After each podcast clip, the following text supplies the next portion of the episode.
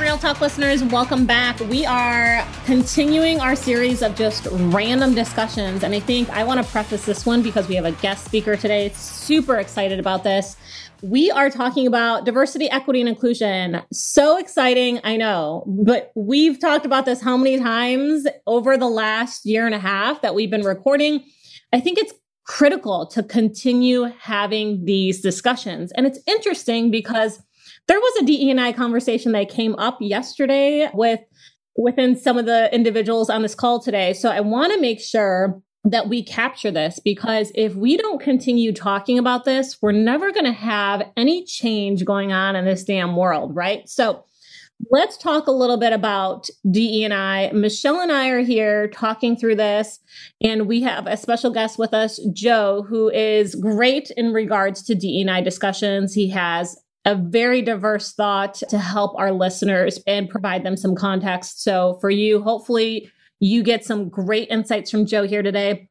He trains on DE&I initiatives. He's passionate about it. He lives, eats, and breathes this each and every day. So, Joe, welcome. Tell our listeners a little bit about yourself. Oh, thank you very much. So glad to be here. So, I've kind of been in learning and development for the better part of the last two decades and fell into it kind of by accident. And most recently, an organization that I've been with has kind of specialized learning development a little bit and kind of has segmented which facilitator does what and i really kind of have a love for diversity equity inclusion and a love for people and people equity and so it was just a great fit for me. And i'm just realizing that i know a lot but i'm also still learning a lot. There's never enough we can learn about diversity equity and inclusion so it's really fun to be here in this conversation, and I'll look forward to seeing what I have to contribute. Yeah, so it's interesting because we are in the great resignation right now. And for the listeners listening in and tuning in that don't understand what great resignation is, it's literally a moment in time that's being captured that they have predicted during the month of September in 2021, where uh, different individuals are either going to job hop to different organizations or they're going to be headhunted for positions or you know what? They're just going to up and resign their their positions from their organizations because they've had enough of what's transpired over the last year and a half. And what's interesting is that with this great resignation, people are applying to different organizations and they're seeing new things in the EEO section when they have the candidate experience. And I've seen this myself as I'm researching other companies and what they're doing. There are these new fields that are being captured. And I would love for us to have some discussion about this because there's some debate whether the field should be there, how it's captured in an organization, and how it's being leveraged. But just in general, even in your day-to-day discussion, I think it's critical to have these, you know, insights in regards to not just having a female and male and I do not wish to answer section when it comes to gender. Now there's a there's sexual preferences. So they're asking you if you're heterosexual, you're homosexual, you're asexual, whatever the case may be, right? There are all these new sections. And Joe, you were extremely passionate about this uh, yesterday when we were having discussions. And that's why I felt the need for us to have this series and this topic because, Michelle, if you recall, you've had previous conversations about this. Like, it's not just, you know, one or the other. And it's not just a field of I don't wish to answer, right? And I think, Michelle, if you want to tell your story and then Joe can kind of lead into that. But I think you mentioned yesterday that you were having a conversation with somebody else and they were trying to explain to you that they're not bisexual, right? And they're pansexual. And what does this mean? So help us get this conversation kickstarted and kind of having tag teaming that so then Joe can pivot and really tell our listeners why this is critical topic to be inclusive in the organization. So before I jump into why that conversation started yesterday, here's some advice that I would give the rest of the world. So, Joe used a phrase yesterday when we were talking, and he said that basically I fit into, and he was not talking about me specifically, he was talking about a heterosexual female um, who is white. I sort of fit into that bucket that is the biggest part of the world, right? That the world has been sort of designed around know as a woman that, so for those of you that are females um, white females. I understand that there's still discrimination against us that needs to change, but in general, the world is sort of built to make my life better. I guess is is a one way of looking at it, or at least to not make my life difficult, right? So I want to start with something that even um, we talked about with Nikki Lerner, and it's something that I've done my entire life thanks to my parents and their prodding, which is surround yourself by people who are different than you and build a relationship with them to a point where you can have tough questions or you can ask tough questions and not just immediately shut down during that conversation. And it's actually that fact and the fact that I know Joe so well is the reason that I felt super comfortable asking a question yesterday.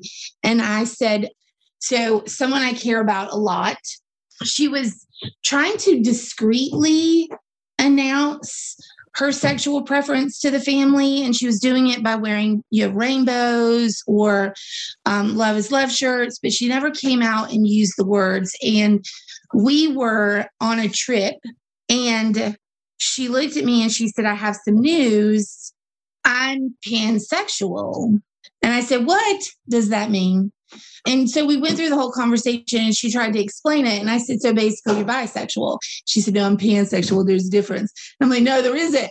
You're bisexual. You like men and women. And she goes, That's not what it means. And I was like, It does. Oh my God, and that's killing me. And that's kind of where I fell into the conversation, right? So one of the things we talked about that I kind of was trying to break down was that there is a difference between a label and someone's identity right? Labels are for jars, not for people. We know as a human race, we have to classify things by color, by style, by number, by height, by weight, right? We know that there are different classifications because those things matter. All right. But that's not the same thing as how someone self identifies, right? And so a label may be what something's called or what the perception is, but the identity is who and what that person is.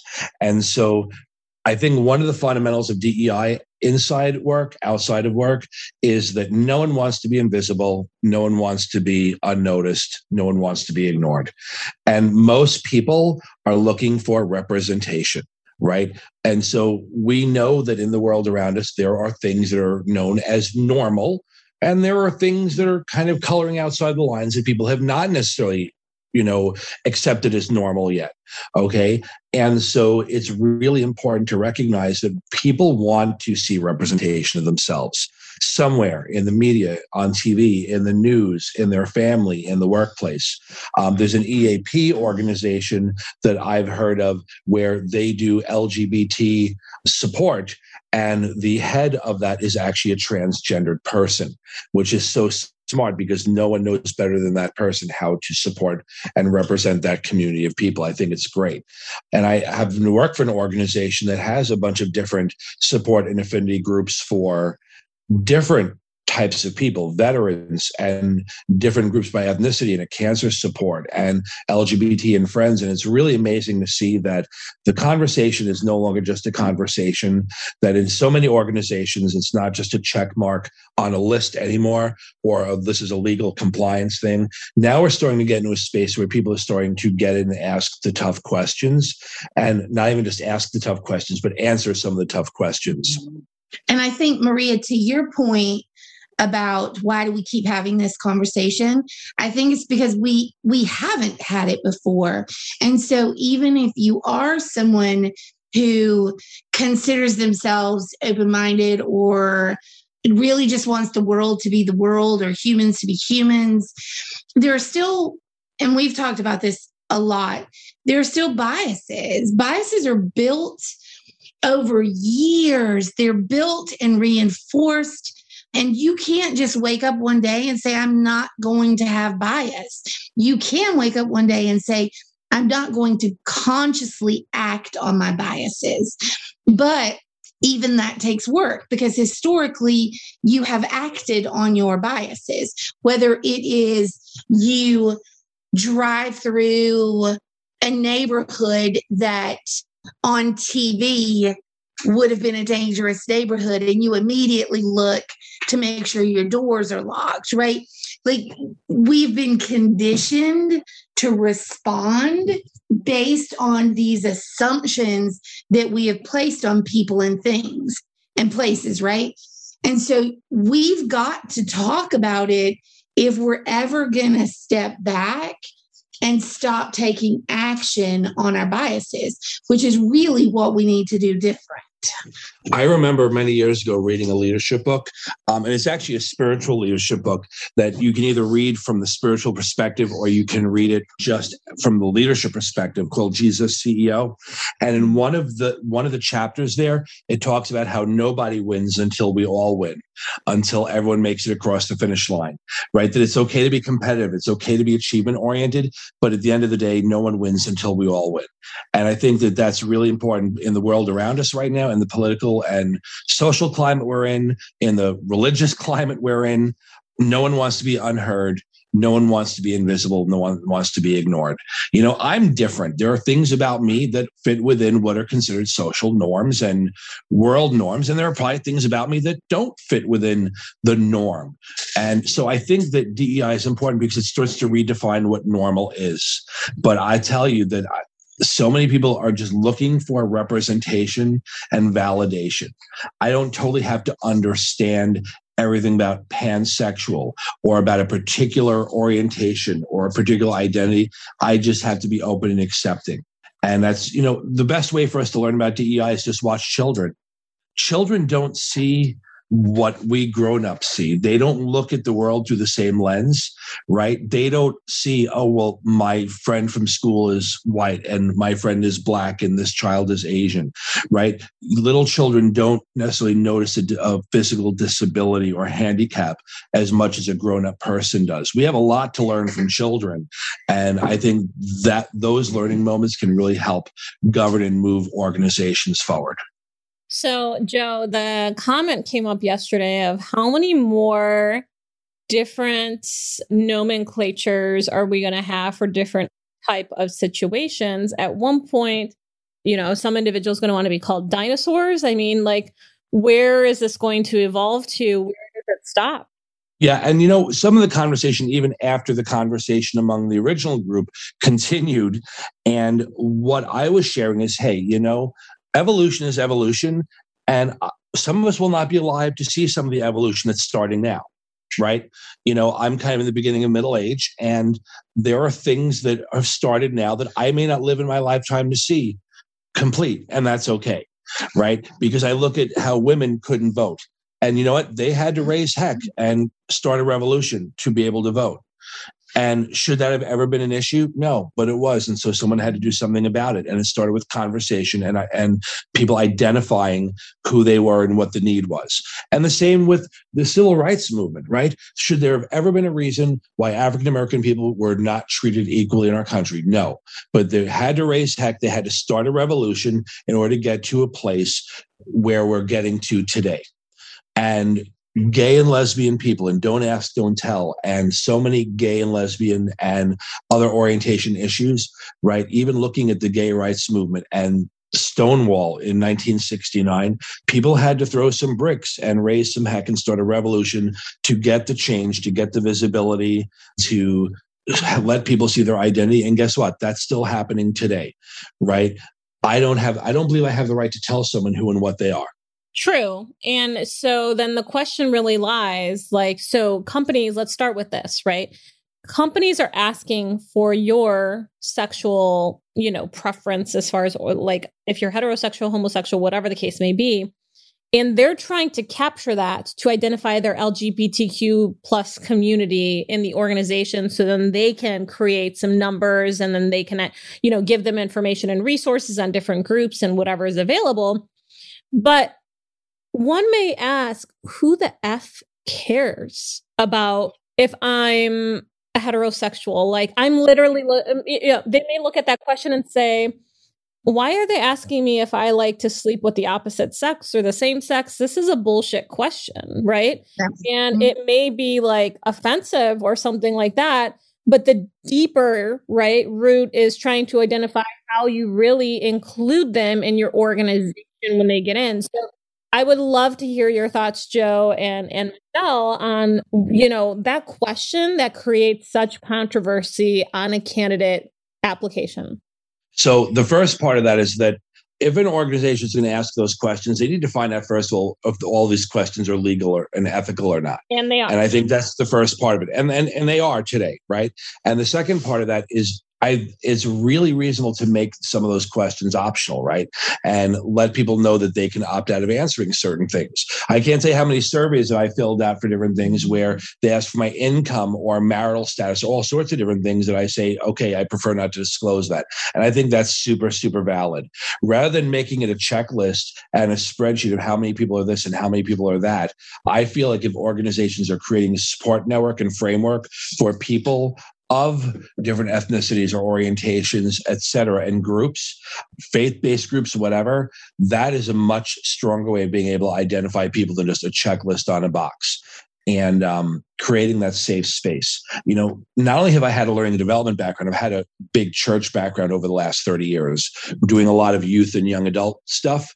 And anytime a kid came to me with something different, whatever that difference was, I reminded them that I don't care what you are, I care who you are. And if we could start to look at employees, managers, applicants, candidates, trainees, that person sitting in my office, that person I'm interviewing on Zoom, in that lens that we don't care what they are, what those labels and identity things are, but I care who you are and I care what you're bringing to the table, I think we'll be a lot further ahead.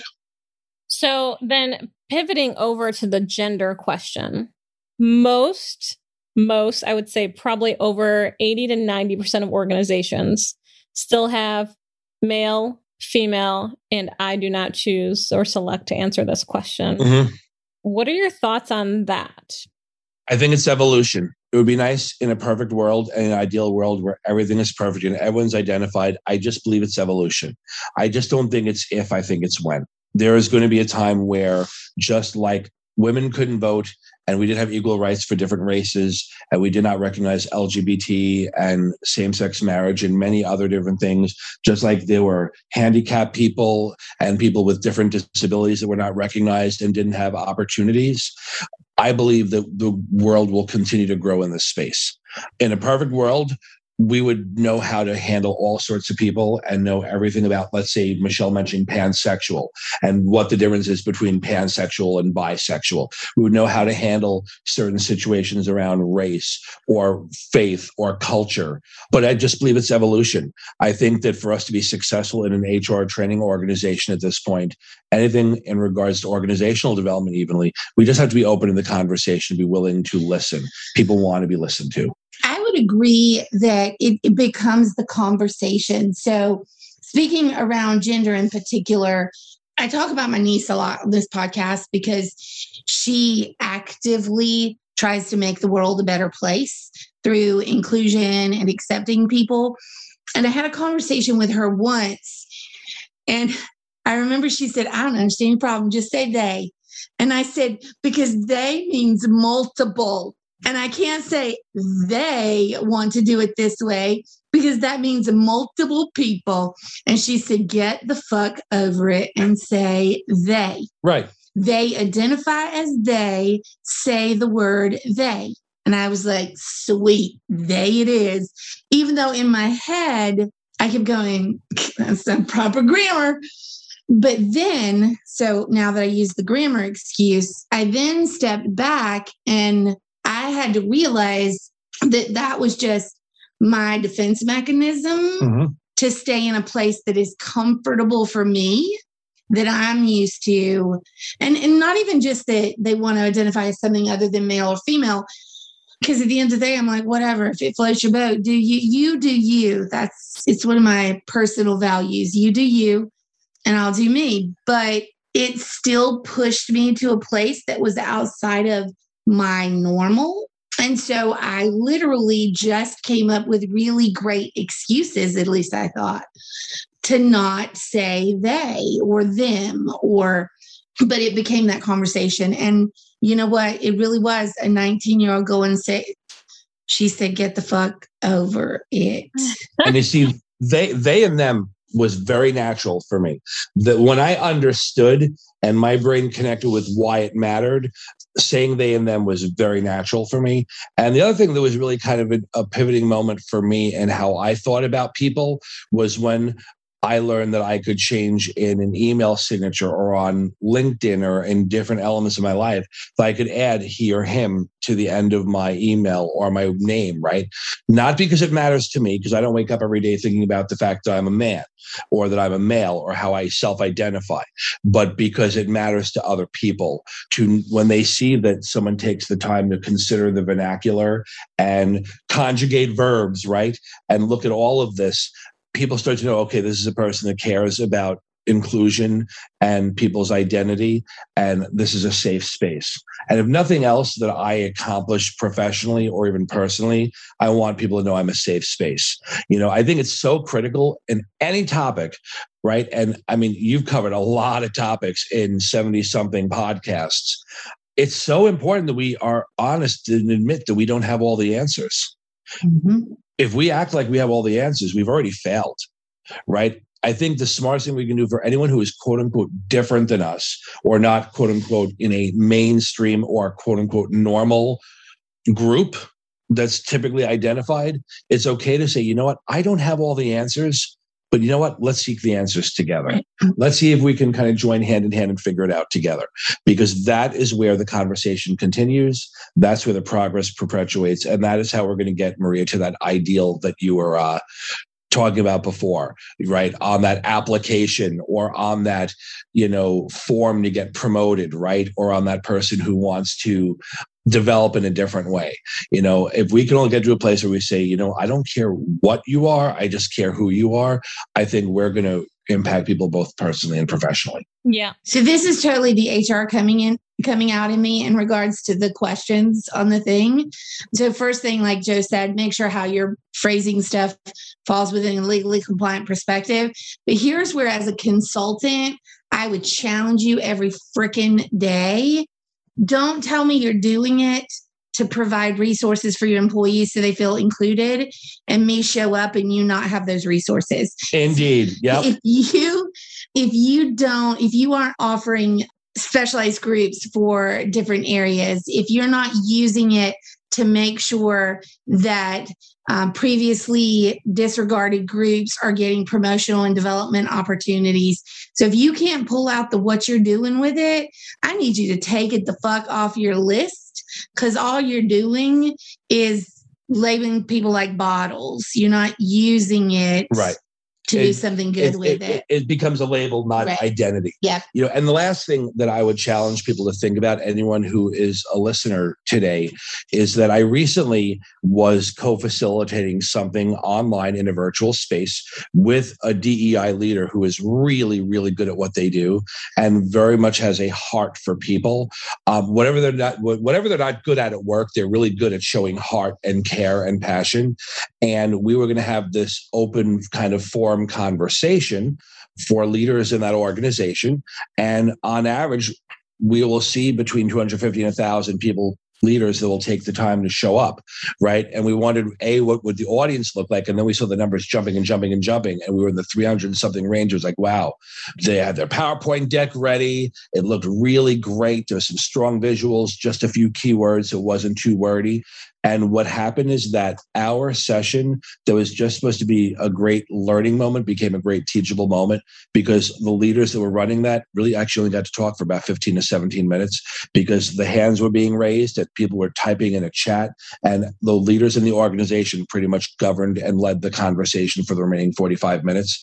So I think the reason I bring this up is do our managers and do our leaders care to have this conversation? They absolutely do. We just have to give them the safe space to have it. Those of us that want to talk about it because we are quote unquote different, but also all of the leaders who want to be a better, different version of themselves tomorrow and be a safe space. Everybody really does want to have the conversations, just ripping off the band aid and creating the opportunity. Yeah, and I would love to have you back, Joe, to talk through some of those specific details. But, you know, kind of uh, there's so many things that have just kind of been spoken about But over 60% of organizations are now asking for pronouns in the candidate application process on what, what your preference pronouns are, which I think is fantastic. Even if they don't um, have the gender options, they are at least trying to figure out how to initially address you in communications, whether it's an, a welcome, inter- you know, welcome interview or throughout the interview process. So I think that's interesting. What I want to double click into now is as governments are now addressing some of those pieces in regards to gender identification, there have been some extreme controversy pieces that not only affect the workplace, but it affects just every day, right? So I'll bring one up just to stir up some conversation. In the state of California, and some other states, they have allowed you to select your preference on a restroom based on how you identify. And that has created turmoil for people across the country here in the United States. So you see a female looking individual in a male restroom and mm-hmm. people are spurring discussions. And this has been Uh, going on a while now, right? But it's still not getting any easier. Let's talk about that, Joe.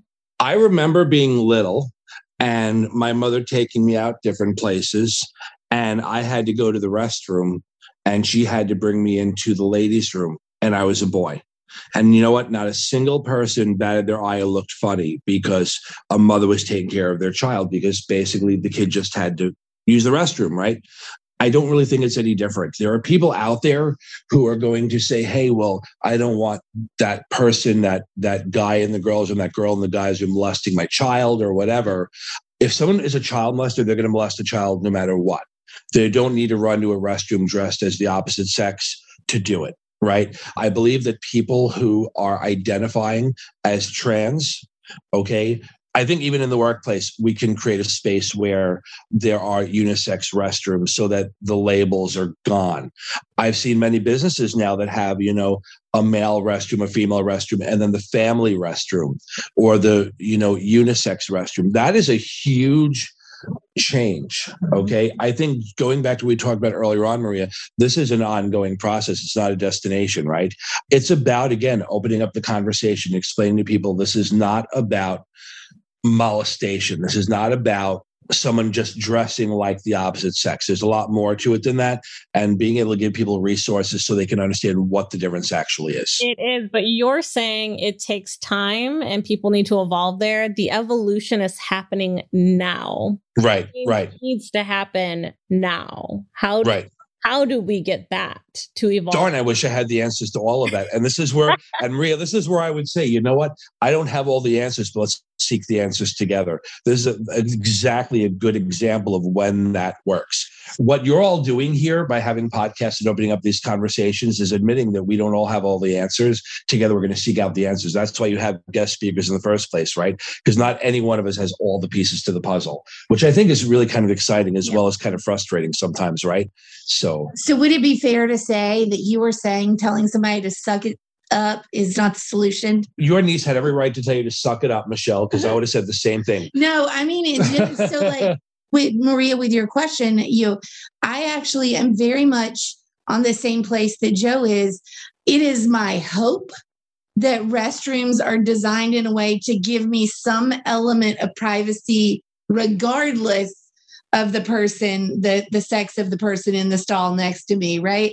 I want some element of privacy, right. whether there's a female next to right. me or a male next to as me. A, I don't care. As a man in the male restroom, I want to be safe as a male in the male mm, restroom, right? No matter who's coming in there. So as know? long as you've built your restrooms around the the idea of some sort of safety and, and privacy, privacy. I don't know, like just stop already. I don't think that works as I mean, I think in and when you take a look at most female restrooms within the United States, they have closed stalls. When you take a look at a male restroom, they have urinal. Yeah. And so when let's say I decide as a female with female genitalia that I want to go into the male restrooms where there's open urinals is that going to be, you know, kind of a, a, violation of privacy for someone they're using it? First of all, there better be a stall because as a female, that's gonna be a mess. Female parts, I can tell you that's not going to work effectively. It's gonna get, it'll work, just not effectively, yeah, right? It's just not gonna be effective. So this from an HR perspective, depending eh, not even depending from an hr perspective it's time time to start having the conversation reasonable accommodation mm-hmm. right it, maybe it's time that urinals go away well, I mean, the American Disabilities Act of 1990, your ADA, changed the playing field on making stalls handy. You had to have stalls that had one handicap accessible, one for a wheelchair walker. You had to lower shelves and, you know, rolling racks in different clothing stores had to widen aisles to a degree whenever possible to accommodate people who have different challenges. Why can't there be, I don't know, an American Gender Act of 20 21 or 2022, right? Where we begin to start to modify the restrooms or modify different things to help people of different genders and right. orientations, right? So that's what I mean when I talk about evolution, Maria. It would be so great if in, you know, a 20 minute podcast, we could like solve everything, right? I think it's just so valuable. If one person listening to one of your listeners listens to this conversation and brings that to the workplace or brings that to a manager or to a team member or an employee that they've not known how to address or talk to before, well, then we've already been part of the solution, not part of the problem. I think you also, Maria, you have to look at because you're saying it's happening now, and we've we've worked in a multi-site facility where this was happening and it was happening in a culture or a place where we knew that the other employees were even even though the restrooms were set up to be effective unisex we knew that the other employees were going to struggle with this concept. So it really isn't just fix your restrooms so that they're safe and secure. There's got to be some sort of conversation because the very first time we um, at this particular location it was someone who identified as a female. And we knew the minute that she was in the women's restroom that the other women were likely to say something. Here's the thing. Marie and i we love that the government put some regulations around what is is is and is not acceptable because it helps to level the playing field. So we actually do appreciate that. And here's one of those places where I'm gonna level the playing field. It is your responsibility as an employer to keep all your employees safe. And that means you're gonna have to start having conversations with people um, that are gonna be super uncomfortable and you're not gonna know how to have them. And I would advise you to seek out someone who is comfortable leading those conversations in uncomfortable places. Right. Because you've also got those employees who need to be talked off the ledge, right? The people who right. don't know what they don't know. So if you're going to be fair and equitable to your entire organization, we're not just worried about that person who's transgendered, that person who's quote unquote different. We've also got to focus on the people who consider them, themselves part of the norm that don't know any better and figure out how to address their concerns and issues right. too. We can't let them but, be but ignored. you also can't have the women attacking the, the one person that walks in, right? Yeah, right. And that's what I mean. It's yeah. part about education and having that open door policy. Mm-hmm. But I really believe it sticks to the fact that labels are for jars, not for people. You know, the classifications matter on a form or on a spreadsheet or in an HR site, right? Where we track payroll and all sorts of things. But you know what? Labels for jars, not for people. Right. But understanding what people self identify as and being able to validate and recognize them who they are as they are, I think that that will go a long way. Yeah. What's interesting though, and, I want to ask you, Joe, what do you think the definition is of diversity, equity, and inclusion in regards to how it's applied? You know what? How it's applied how many organizations and schools and universities are there i think it's hard to talk about how it is applied in every single place even looking at a pandemic everyone has handled it differently. But is it just diversity of sex? Right. I think diversity is just diversity. We are all different right? If i'm facilitating a, a live session somewhere or i'm teaching i don't know in zoom or something like that right? And i have 40 people or 50 people present I recognize they're all different. They're all diverse. I ask where they're from or how long they're with the organization or a special skill they have. That already creates the environment of diversity and that that's a really great thing the inclusion, it's about how we do it. We don't just talk the talk, we walk the walk, no matter what our role is. All right. It's the equity part that's sometimes the hardest for some people. And that's recognizing that equity is not the same thing as equality. All right. Equity means that sometimes you have to treat people a little bit differently to treat them fairly. Right. Because if I ask, you know, certain animals to climb a tree and one of them is a fish, the fish cannot climb the tree, right? I've already made it not equitable. We have to find ways to make things in the workplace equitable for all. And I think that that is where the rubbers can hit the road. And I think that that's ultimately where change is going to happen. So are you saying that, you know, women and minorities should be getting paid more than white men because it's not necessarily equally that we need to get paid, but maybe it's more fair for us to get paid more now since white males have been getting paid the most for many well, see, some of this almost sounds like retribution. That's, I think, a conversation we have for a totally different day, right? Because that could be a totally different conversation on what payback and retribution, revenge, and all that kind of storyline looks like. And I am certainly not an expert in any of those topics, right? I'm really an optimist who wants everyone to be paid more and paid better, right? I would like to not give advice. I'd like to suggest that it would be really great if we just treated people fairly with pay, regardless of gender, we pay people fairly based on their experience, what they bring to the table, their tenure, and all the labels and all the identifying marks should not be a part of the equation. Right? We need to pay people fairly. And that's a big part of, of equity and inclusion. It's true. You know what's interesting is when you go to apply for a position, they ask about your in the EEO section, they ask about your gender status. Now they're asking about your sexual preferences. And they ask about two other things, your disabilities as well as your military or veteran experience um, in organizations. But a couple of things that they don't ask about that I feel like is also inclusive of a definition that you just mentioned, Joe of DE and I diversity in thought, right?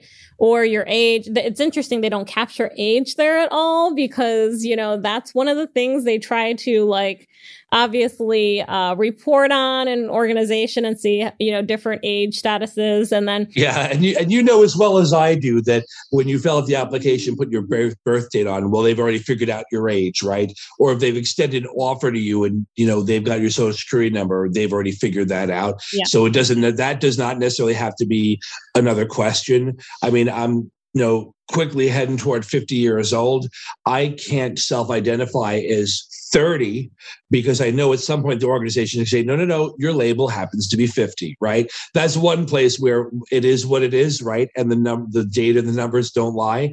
I don't think you can capture every single thing about a person on one piece of paper. Mm-hmm.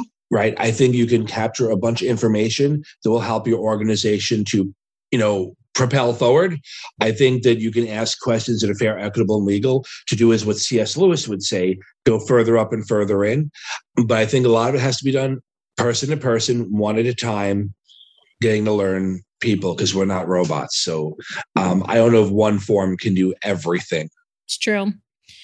Well, any advice, Joe, for our listeners here before we wrap up in regards to how they can take their discussions with their peers inside out of work, whatever the case may be, right? How we continue this dialogue and continue momentum and, as you say, evolution forward. First one, be open. Okay. Be open to the fact that you don't have all the answers. Be open to the fact that I don't have all the answers but together we can seek the answers. That is a big, big starting point. And I think the one that really resonates with me is that when you look at human anatomy, most of us were designed the way we are for a reason, with two ears and one mouth. Because we should all be spending twice as much time listening and half as much time talking. Because I think that would make the world turn a lot better. And I think the last part, Maria and Michelle, and know, I'm really glad you joined me, you know, let me join today, is just understanding that we need to start to see people and recognize people for not what they are, but who they are. That will be the game changer. And I'm going to leave it at that. Mic drop. Thanks, Joe, for joining, and we'll talk to you soon. Well, what what a treat. Thank you so much. Bye bye.